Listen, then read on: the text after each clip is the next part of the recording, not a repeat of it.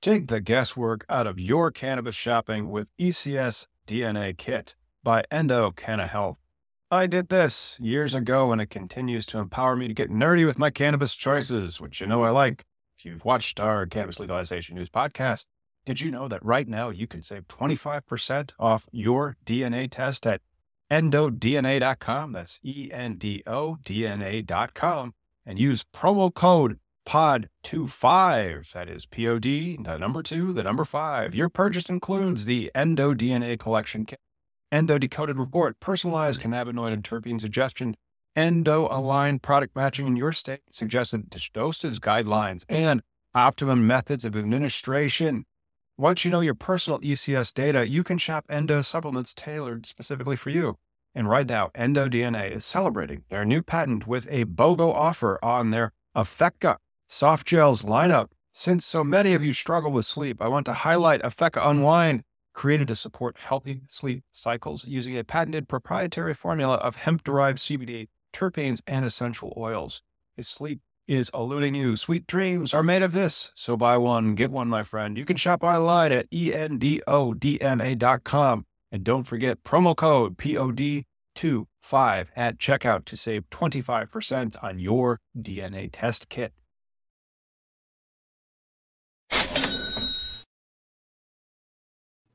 What's up, everyone? It is 2 p.m. on a Wednesday afternoon, which means you're tuning in to Cannabis Legalization News. I'm producer Lauren, and today we're joined by Todd LaPant of NorCal Vans to discuss transporting the plant we all know and love. But first, we do have to get into a little bit of cannabis legalization news. So, Tom and special guest host Dustin Robinson, how are you guys doing? I'm doing great, Lauren. Thanks for bringing us on. Uh, and stick around, everybody, because at the end of this, I'm going to figure out, you're going to see how you can get one of these books. Uh, I have two of them going out. Uh, one to Donald in Pennsylvania, and one to Damon in Kentucky. So uh, watch until the end, and you're also going to see what the heck is going on in Florida. And thank you so much, Dustin, for being on to help us with that. So if anybody here is uh, interested in Florida cannabis, please smash those likes and subscribes. And, and Dustin, uh, what is the news out of Florida with their cannabis scene? Well, thank you for having me, Tom. Excited to be here as usual.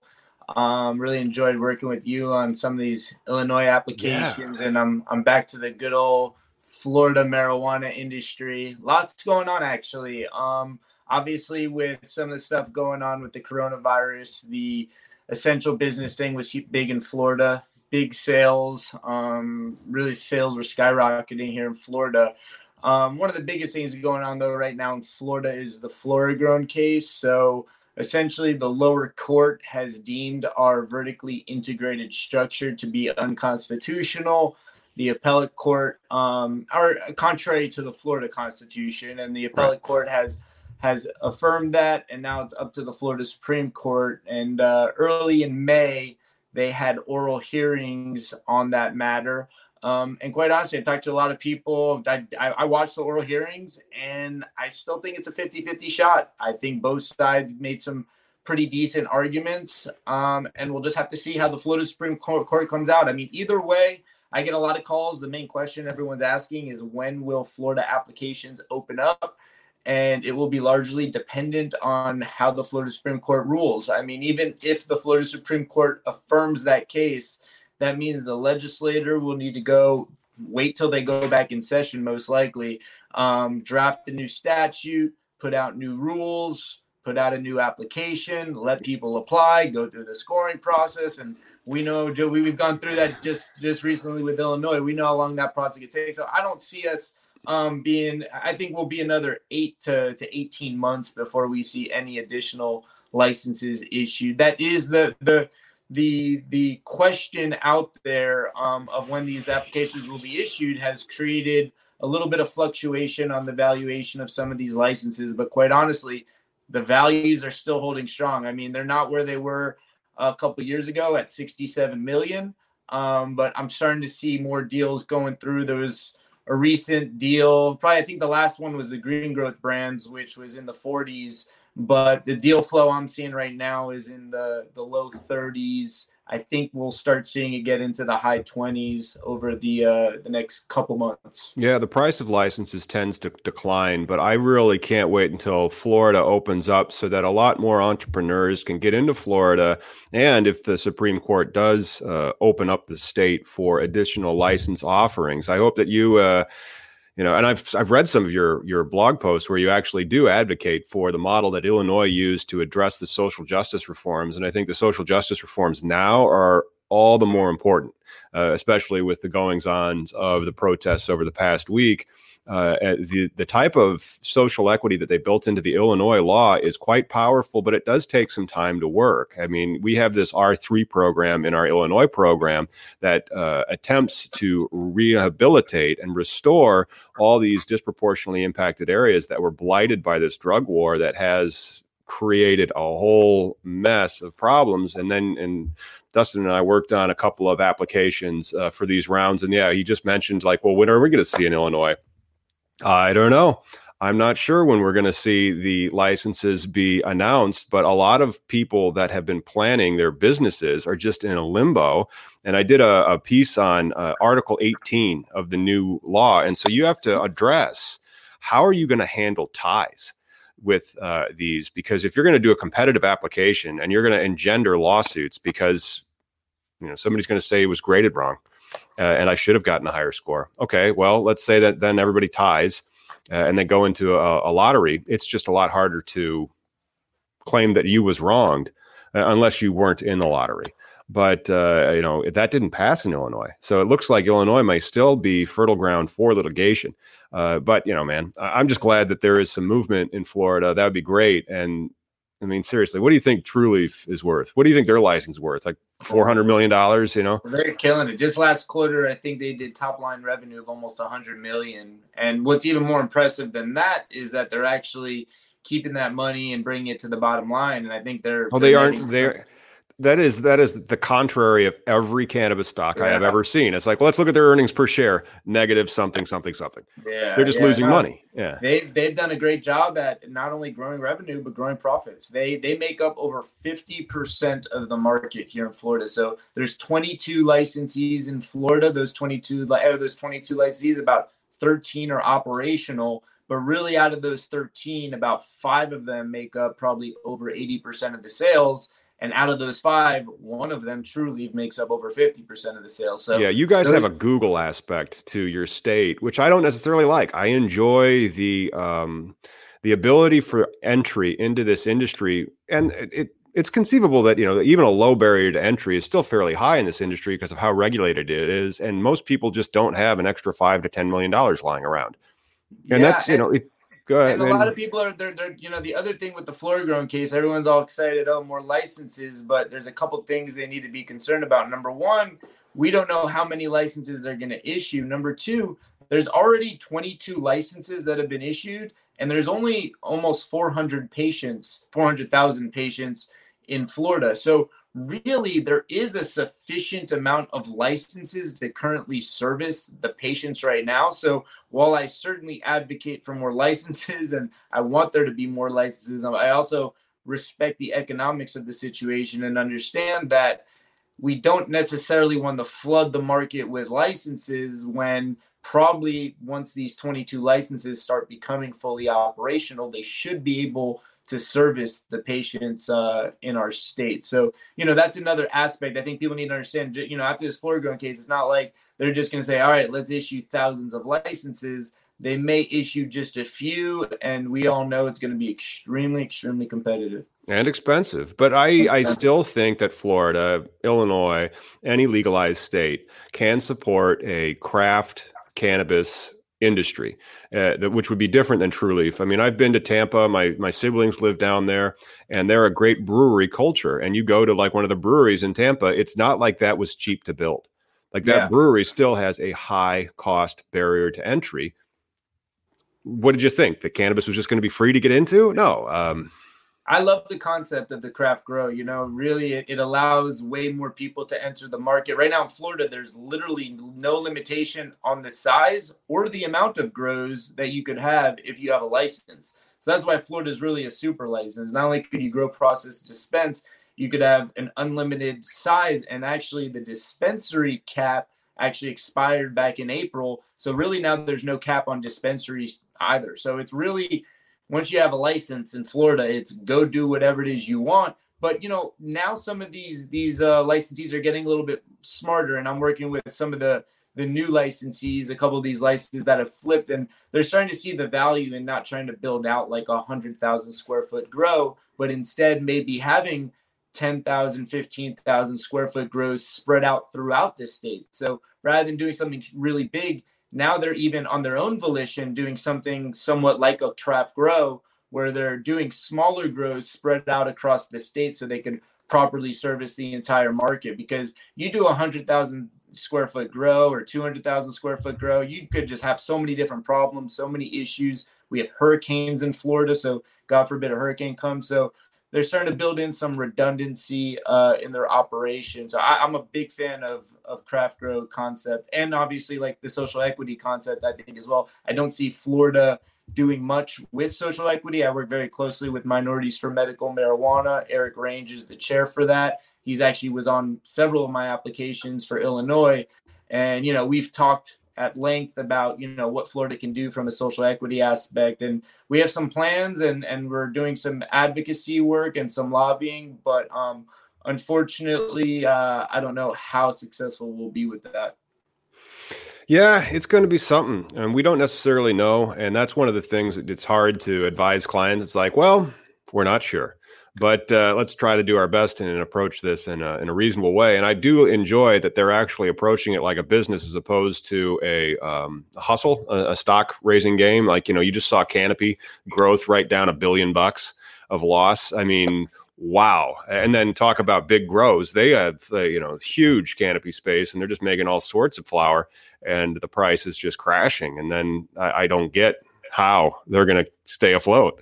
Well, you just you saw Green, Growth Brands. They bought their their Florida license just a few months ago for in, in over forty million dollars, and now they're going trying to you know get into bankruptcy. And you know, I've heard rumors on the street for what it's trading at, much below what they actually paid for it just a few months ago. And then you have Acreage that did the same thing Canopy did. You know, they went out and bought as many assets as they can, assets being licenses, and, leveraged them up and now that now they don't have the capital to operate. And I'll tell you, here in Florida, just did a sixty million dollar raise. Acreage is a mess. They spent, I think, sixty-seven million on a license here, and they've opened up one dispensary, and it's really they just opened it up to to meet the compliance requirements. They're really doing a, a nominal amount of sales, so that was just a complete blunder for Acreage. But then we got MedMen closing down stores in Florida. I mean, we have all the big MSOs are here in Florida, and as everyone knows in the industry, their cash situation is just dire. So it's funny because the dispensary cap went away, and you would think everyone would be gobbling up all this uh, dispensary space, but quite the opposite's happening. They're actually closing down dispensary spaces because they don't have the capital to expand. So it's an interesting situation out here.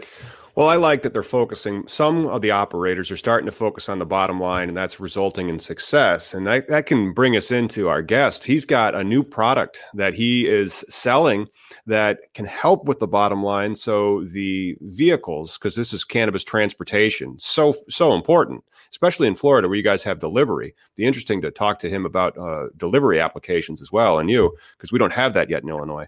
But let's uh, let's bring on the guest. Uh, hey Todd, what's going on? Hey, how you guys doing today? Good. Thanks for joining us. Can you tell us a little bit about NorCal Vans? Uh, yeah, NorCal Vans has been in business for about 30 years, and um, our main um, our main uh, product has been converting a full size transit vans um, for the uh, non-emergency medical commercial style wheelchair shuttle bus that kind of application. And um, here a couple years ago when california adopted regulations uh, regarding transportation of cannabis we uh, we kind of took that on and said hey we could do this. It totally kind of out of our market. But um, you know my wife had an idea. We have some friends in the uh, soil business. Uh, i don't know if you guys are familiar with earthworm soil factory but um, they kind of put us in touch with um, a company that uh, needed some uh, transport vans, and we developed uh, developed a product, and we've been going with that ever since. You know, that really sounds like the Boveda people. We had the Boveda people on a few months ago, and they had a type of product that was used to maintain relative humidity for uh, musical instruments and for cigars. And then suddenly, after the regulations changed a few years ago in California, they started getting all these orders for uh, Northern California for yeah. some reason and uh, they they've pivoted into it, and now it's one of their uh, chief revenue sources. So it sounds to me like this is an ancillary business which the cannabis industry has provided a new opportunity for. Absolutely, absolutely, and you know it, it fits. We convert vans. We, we're a Ford pool, so we order the vans directly from Ford, or we work with Ford dealers, and and that's what we do all you know all the time. I mean, we you know what before this pandemic we were doing 34 35 units a month. So you know we we can move through a lot of vans um, and you know it, it just totally fit into to, into our space. It was a little challenging to market because you know most of the people that are dealing with non-emergency medical or government agencies and it's a bit challenging to uh, throw that out on your website in in terms of the relationship of oh here we're selling all this stuff to the government and now we're you know doing stuff with you know cannabis fans. Hmm. So it was a bit challenging to uh, kind of deal with that side of it. But um, yeah, it's, it's been it's been promising. It's led us into a lot of areas. You know, we first started with building um, you know a front partition and a rear uh, double door partition in it, and we would disable the slider doors. Then California changed the regulations again, and so we ended up having to go away from that and put a full cage inside the vehicle. So we put a new floor in, we put a full steel you know steel tube frame cage in the roof and the sides, and then a, a cage door in the rear, uh, which then led us to the lock box or the safes. So now most of the units go with a uh, drop chute safe, so that they can pull the seat forward, drop the the cash in or the envelope in, and it goes in the safe, so the driver doesn't have access to the safe. So that's working out well. It also led into uh, full insulated interiors. So now we do full insulated interiors and, and cargo air conditioning things and and that led into refrigeration units. So now we're actually building full on uh, refrigeration units, and we're starting to work into the freezer market. Fascinating. Uh, well, uh, let's talk then about compliance and what makes a great cannabis transport vehicle. You mentioned a lot of features that go into it. Uh, how do you start designing a, a cannabis transport vehicle for security's sake? Well, the you know the first thing we did was we we, we looked at the regulations and uh, read through the regulations to try to understand um, how that worked. It was a bit challenging because you you know we tried to talk to the um, I forget the name uh, the local California cannabis um, the people that wrote the regulations to ask them if you know we could get interpretation of our unit and um, they would not really ever respond to us. We actually wrote them a letter and um, certified letter, and we never really had a response. We just wanted to say, hey, is this meeting your requirements? And we, we could never get that response. So we do our best to interpret the law. Um, you know, it says no part of the body can be part of the cage. So we we took that into now we have to build in it. No part of the body can be part of the lockbox. So that's where we had to go and build a full, you know, 360 degree cage in the inside the vehicle.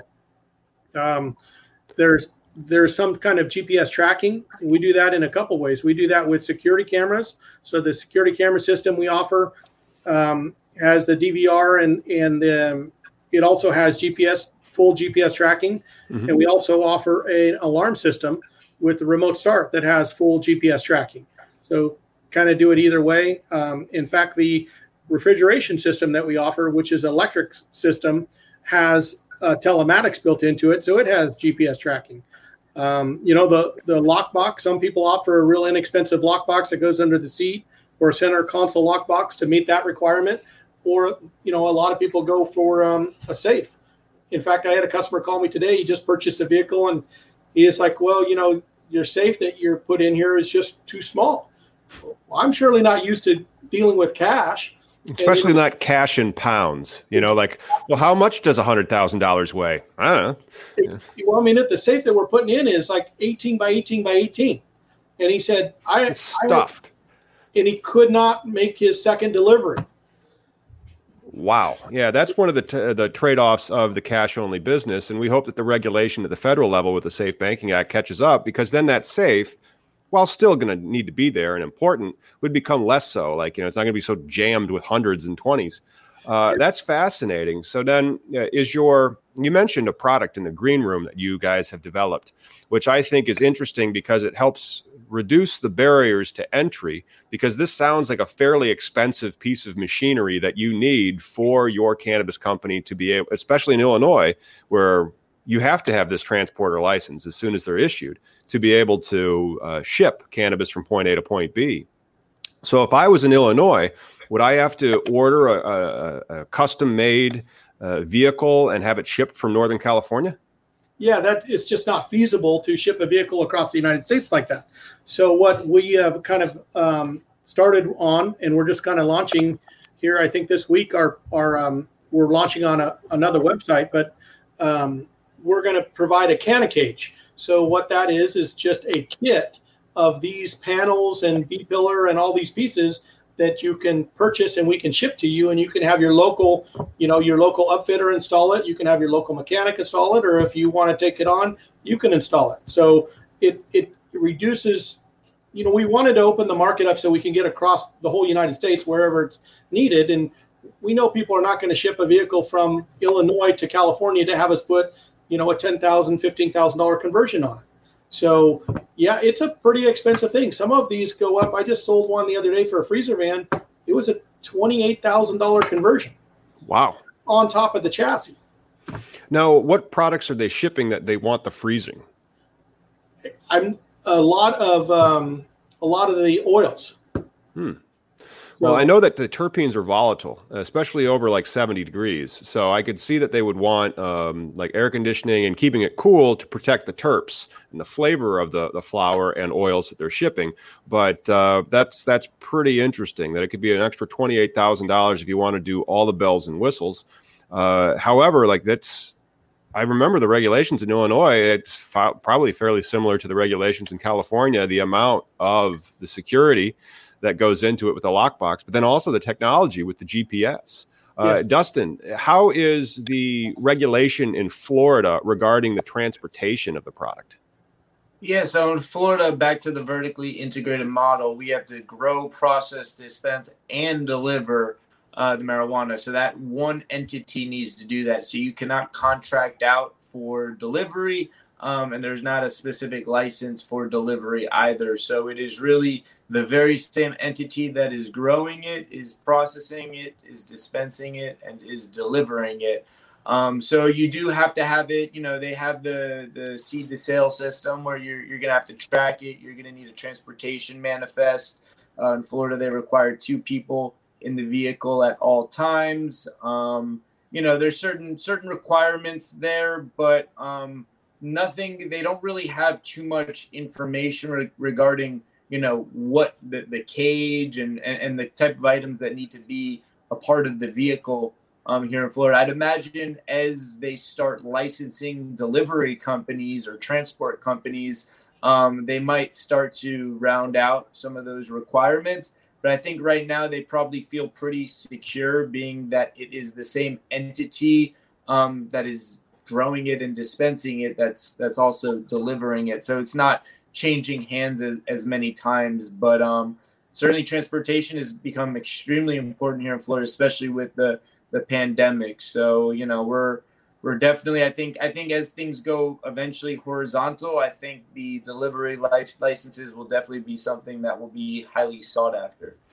So there's Dustin, there's there's delivery in Florida, right? If I was a medical yeah. patient, yeah. Uh, what and is there's no regulation on like so it could be pulling up with an, and just a pickup truck, some guy with my my my medicine. Yeah, there there's really not much as far as the actual there's vehicle. There's some regulations, but mainly they you know they require you have a transportation manifest. They require that um, you know if you're bringing it to a third party testing lab or you're delivering it to a patient that you know you have to track you know have so someone sign off for it. So basically everyone that touches that plant um, or that product is going to have to show up in that seed to sale system so that it, it's all tracked and traced the entire time. Hmm. But right now, there's not there's not a huge amount of regulations with respect to the actual vehicle that that needs to be used. In fact, I think a lot of them are using Prius um, to, to deliver product.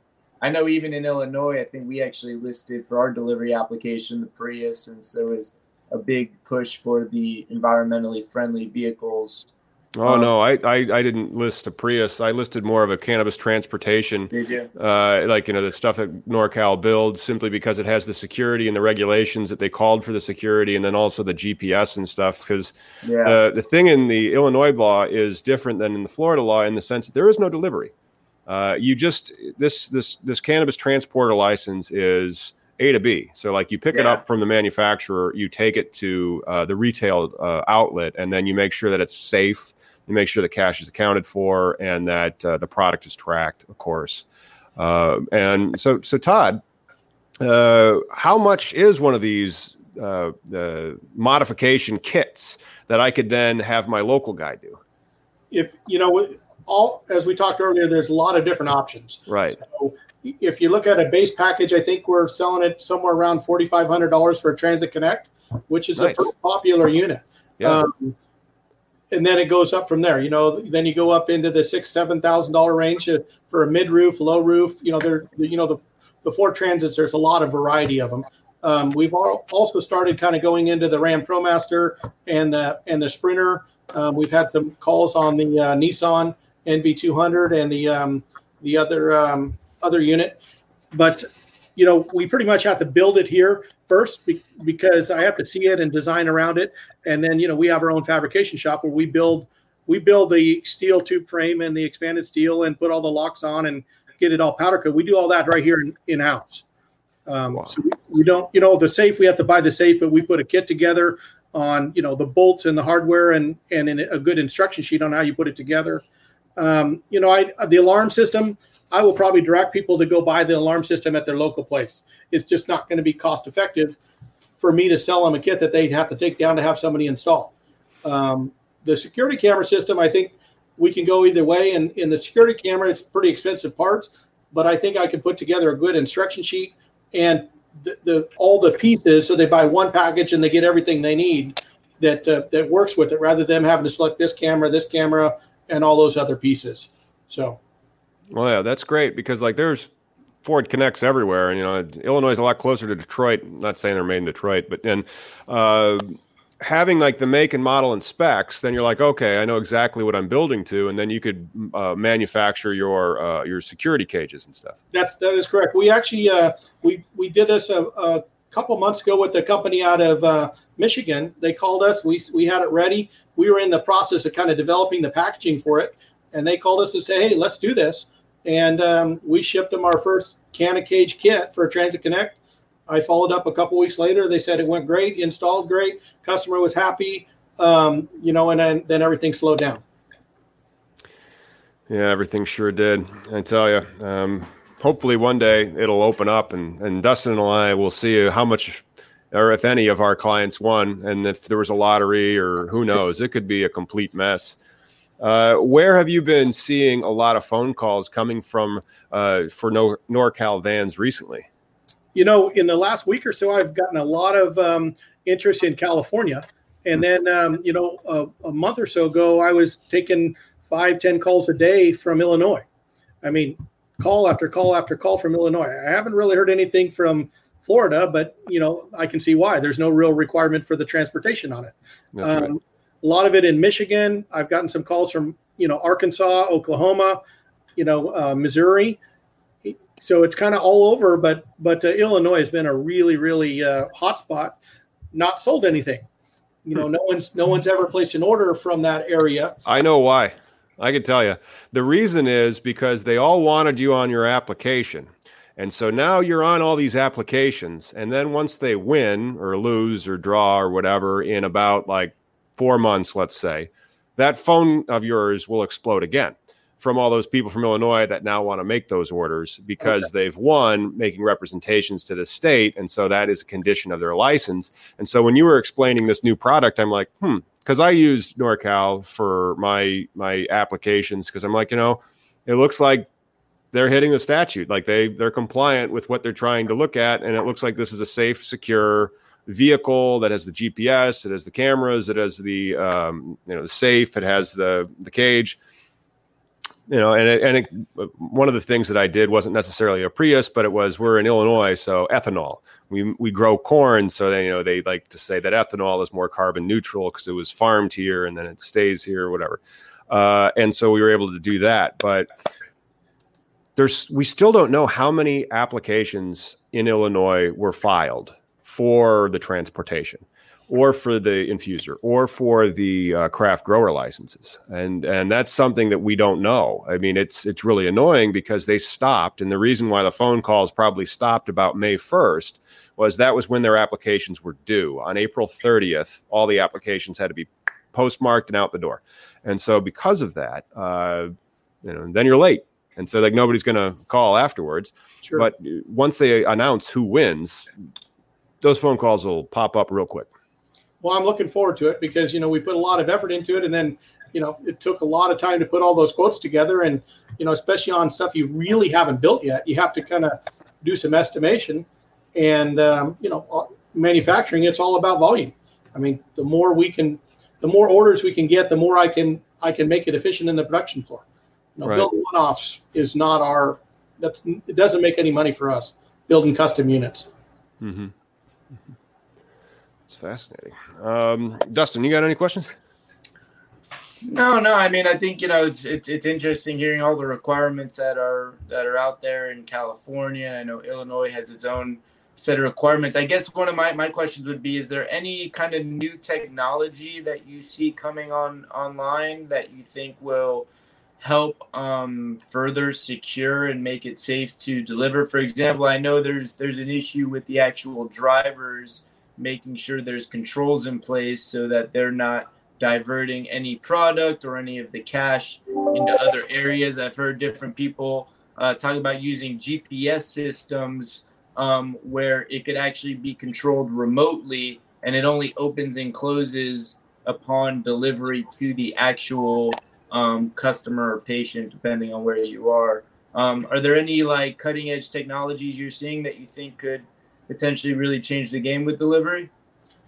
Yeah, there, there's one that we've been working with a company um, related to uh, Illinois somewhere um, that that they were going to put us together with another company that dealt with a bunch of RFID, and their concept would be they'd have a whole entire security system in the van with cameras and RFID, and it would it would know everything that's in that van at any given time. And if it left, anybody opened the door, it would take another inventory of everything in that van each time. And so the concept was is we would take our cage and we would put lockers in it.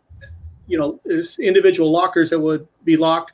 And so the driver would know what locker to open up when he was making a delivery.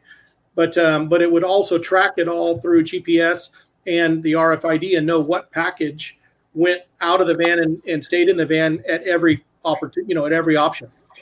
So that's a big one. And then, you know, it seems seems uh, really relatively simple, but the the drop chute or the the rear loading safe is a pretty big one right off the bat. You know, the driver doesn't have access to open that safe up, so if you have any issue with somebody trying to rob it, they don't have access to open that safe up. You only have, you know, what can go down that chute. So, you know, in that respect, that that reduces a lot of the security requirements for it. Um, that's about that's about all that I'm aware of in, in coming up. When we first started ours, we really wanted to do it a little bit more cost effectively. We we didn't want an armored car. We didn't want you know plated windows and steel plate. We wanted to do it, you know, to meet the law, but but make it right so that you know somebody doesn't have this huge cost of entry into it and that's where we kind of came up with a you know a, a tube frame, you know, steel mesh cage rather than you know what some of the other people are doing. Um, you know, I could add fancy locks. I can put digital locks on my cage doors. I can do all this stuff, but it all costs more money. So no, what everybody wants to do.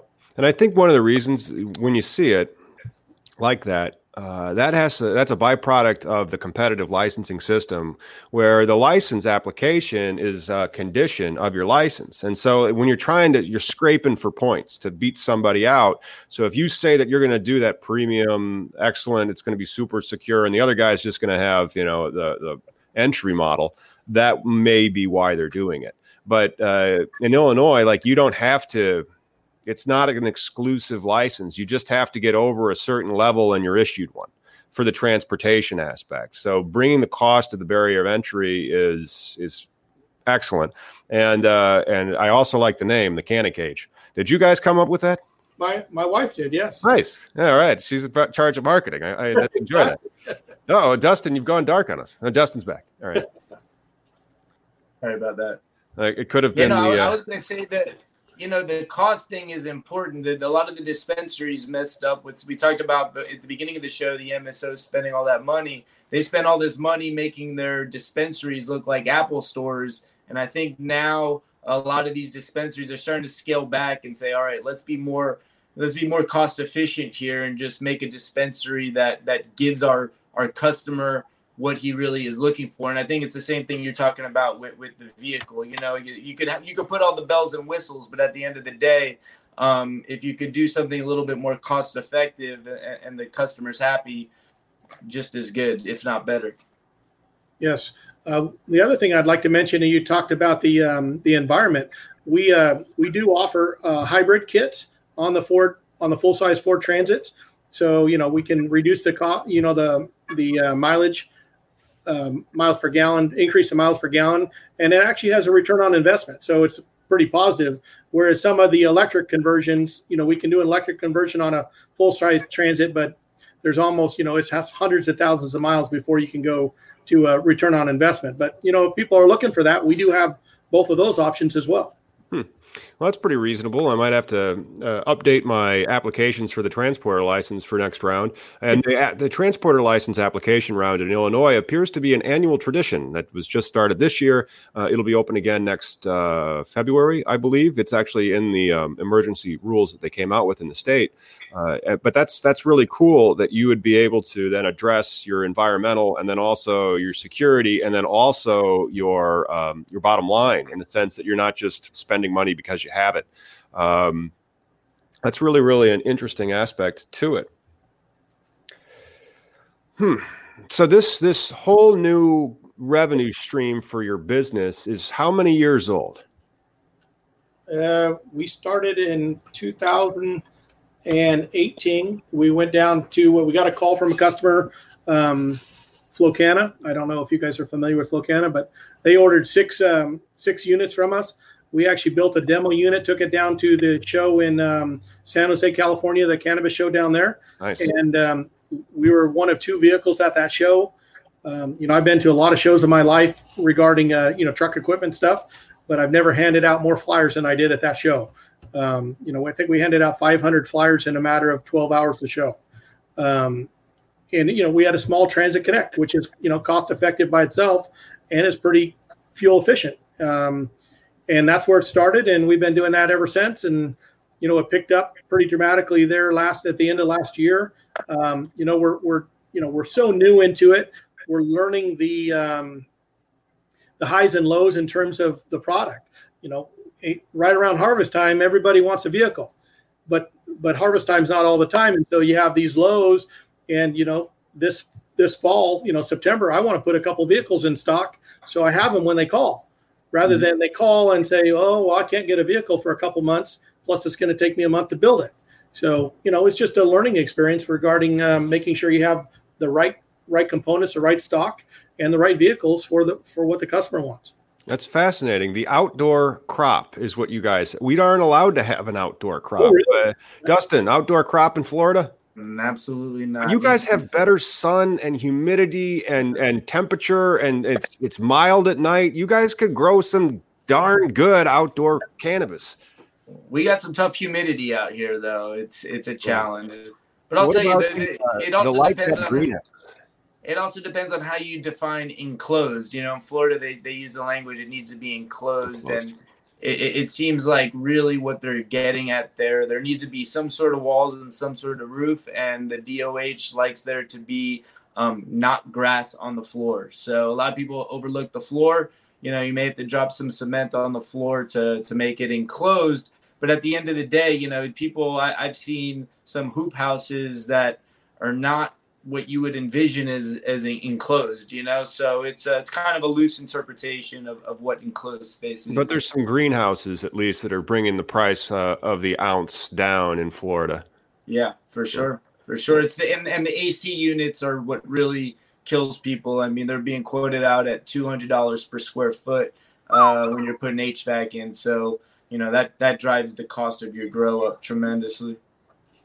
Well, I'm I'm a farmer. I mean, I grew up on a farm and have lived on a farm, and I I I have yet to see why everything has to be grown in a greenhouse. Yeah, uh, well, I've been spending a lot of time. I was actually just uh, yesterday. We went to go see a bunch of marijuana grows in Florida. One of my clients is looking to buy one here, and uh, it's interesting talking to everyone. Has a different opinion about whether you need HVAC, whether you could do outdoor, whether you should do greenhouses, whether you need full indoor. And every grower's got something else to say, and it's kind of hard. I'm I'm not a farmer. I'm an attorney, but it's interesting hearing everyone's perspective on it and, and trying to make sense of it all. Yeah. I think the regulations bear some responsibility for why it can't be grown outside. I mean, Illinois hemp was just fine last year. We we grew a lot of hemp flower out uh, outside. Uh, and you know, there's no reason that that CBD couldn't have been THC. It would have brought the price down substantially. Uh, however, we have very similar regulations where it must be grown in, in, an enclosed, locked space, and then they just define enclosed rock space. But they do actually provide greenhouse. And then it just becomes all right. Well, let's talk about the climate control in Illinois. What are your what are your temperature swings? Well, in February it might be negative twenty. Yeah. Uh, but in in July or August it might be hundred. And so that's a huge swing. Um, if you're trying to do a light dep greenhouse in Florida, where maybe at 110 to 68 or 58, something like that, you know, a little bit easier to keep it between because uh, the plant really doesn't like when it gets between, you know, less than 70, more than 85 or so, you know. Um, and that's one of the reasons why these these indoor farms, insulated indoor farms in Illinois, I think are so popular. But I have heard that there are some of the providers that do have uh, light dep greenhouses out there, and you know you might have to just ensure that you have a good insulation but then uh, you're able to get some sun and then you'd have to supplement with a few lights. But that is what i hear is your your loss leader at the uh, at the dispensaries like the $25 eighths.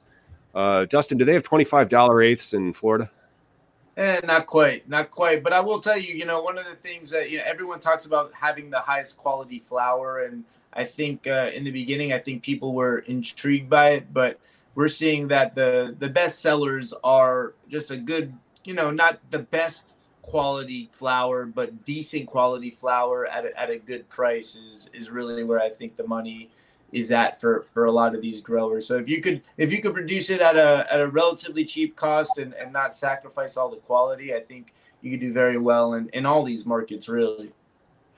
Awesome. Hey Todd, was cannabis deemed essential in California? Yes, absolutely. That's fantastic. So COVID, I mean, yeah, COVID affected my business negatively. It's you said that it, your business kind of like went quiet, but it seems that the essential business of cannabis has just exploded. Like people are buying more of it. That's what I've heard. Um, there's no local dispensaries here in our county, but um, you know, in California, it was definitely deemed essential. Um, and yeah, we had a huge drop off with the with this COVID nineteen, and uh, you know we had to lay off over half of our staff, oh, and oh, wow. we're still not. We're still worried about making it through because you know Ford shut down, and we do all Ford vehicles. Well, we're not seeing vehicles until July or August. Yeah, but you still get expenses. The, the utility company still wants me to pay them. Yeah, and the building lease and the building and the loan and you know all that stuff doesn't go away. Yeah, that's that's scary. So what would federal legalization mean for uh, NorCal vans, you think, and the, the cannabis transportation industry? Well, I, I, think if, if they could do a federal and they did it so that it had similar regulations, which, um, you know, California likes to be first in a lot of regulations, and then, you know, a lot of other states like to adopt them. I've, I've dealt with CARB, California Air Resources Board, for years.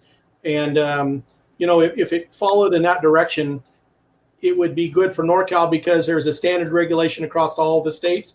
And it, if it related to the transportation, you know, there's going to be a huge market opening up because, you know, Oregon, there's a lot of people that try to move it across the state lines.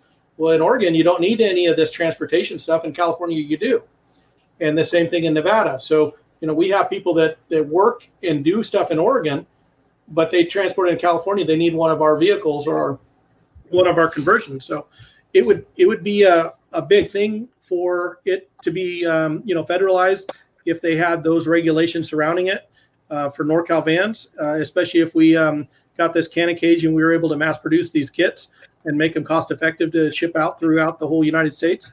Um, I think you know I think that it really makes sense. So you you know the, I talked to the guy earlier today and he was he was getting stacks of um, a hundred dollars and five dollar bills and trying to put them in a safe. And they drove all the way down to Los Angeles trying to make two runs with a large van they just purchased, and they had to drive back because the safe was full and they couldn't fit all the cash into it. Well, I mean, why would they need to do cash? Every other commodity out there is not in cash. I mean, I, we grow almonds and walnuts. I mean, we we could you imagine doing millions of pounds of almonds and walnuts in cash? No, no, and I'm an, I was an agricultural lawyer. I'm I'm I'm finishing up a chapter on uh, secured transaction, you know, for for the agriculture industry in Illinois, and I've seen two party checks from the sale of grain proceeds. They're in the hundreds of thousands of dollars. Exactly. You don't want that. It, it's a check. Having, yeah, on piece of paper, you know. Having well, Todd, Todd, I think that uh, that that that brings up another good point. You know, standardization in this industry is so important. Right now, all the states are doing different stuff, and I don't know if you're familiar with ASTM D37, but that's a subcommittee of ASTM on cannabis, and I, they draft different global standards uh, related to cannabis. I, I've helped with a couple of those standards, and I would think that um, it's pretty ripe for there to be a standard drafted on what those vehicles should look like nationally, globally, because um, it's really important that, you know, especially as federal legalization uh, comes about, hopefully soon, but, you know, we don't know. But when it does, it's very important that these states don't have all these patchwork ways of dealing with things because if you're in a van in California and you're complying with the California law, but then you drive it into Oregon and your van doesn't comply with Oregon law, it's a complete mess. So I think having ASTM D37 and Thomas, I know you cited to ASTM D37 a lot in your application. Yeah, but um, I'm going to be like reaching out to them to have them because that's it's so important, especially for the interstate commerce. Uh, because I mean, can you imagine if uh, I don't know of any other like commodity or industry where it is. This is kind of like you know Europe before uh, the euro and so every little state is its own little kingdom and rules and regulations, and there's no interstate shipments whatsoever of them. So uh, it can make companies like uh, like NorCal Vans have a challenge because imagine if you're trying to mass produce a canna cage, but you can't. There's the Illinois canna cage. There's California canna cage. There's the Arizona canna cage. Yeah, it's, yeah, it's crazy. It, standardization is is critical in all those environments. Um, you know, I've been in the automotive industry for 25 years, and you have to you have to have standardization, and and um, and I think the idea of the cash is literally ridiculous. I I mean, think about the security and safety if you didn't have to carry cash around. I mean, it would change the whole playing field of it. And the passing of the coronavirus, which is why they're trying to put the safe banking provisions uh, in this uh, new Corona bill. Exactly. Um, the other thing I would add is is the um, oh, the, the concept of of um, oh, I just lost it. Sorry. It's all right. It's probably all the medical uh, edibles that we've we've been having. Uh, Todd, thank you so much for joining us today. Before we go, we did have a question from our co-host Miggy. Said, "Do your trucks are your trucks built with scales or sensors to ma- to measure uh, to monitor weight for the transportation?" Um, no, our vans don't have any scales or um, or sensors to monitor the weight of it. Um, you know, we literally just build a internal cage in, in the back of the van and allow the customer to decide how he wants to package and what he wants to put in there. Um, you know, again, if you're just putting flower or plants in, it's it's going to be really difficult to overload one of those vans. All right. Yeah. Thanks again for coming on. Where can we go to follow or find NorCal Vans? Um, Nor NorCal or um, yeah, NorCalVans.com, um, www.nor-calvans.com and um, and we have some information on the canna cage there. And then there's a, a new site. I'm sorry, I don't recall it, but uh, if you search for canna cage, um, it should be out there, and we're going to start releasing that product. Awesome. We'll throw those links in the description. Dustin, thanks for coming on the guest host. Where can we find or follow you if we have any questions about Florida? MrCannabisLaw.com, um, and then also on Instagram or Facebook, Facebook at Mr. Cannabis Law as well. So Thanks for coming on, Dustin. I really appreciate it. And Todd, it was a great, uh, illuminating conversation that a lot of people are interested in because a lot of people in Illinois want to get into the cannabis transportation game. And if you guys wanted to get a copy of my book about the uh, history of the cannabis laws in America and also why they're unconstitutional, go ahead and email me at tom at collateralbase.com and tell me your address. And uh, the first one that does that, I'll mail you a book. Got to go to the post office now, actually. Thanks for tuning in, everyone. Uh, make sure you like and subscribe to keep up with all cannabis legalization news. We will see you on Sunday. Thank you for having us. Thank have you.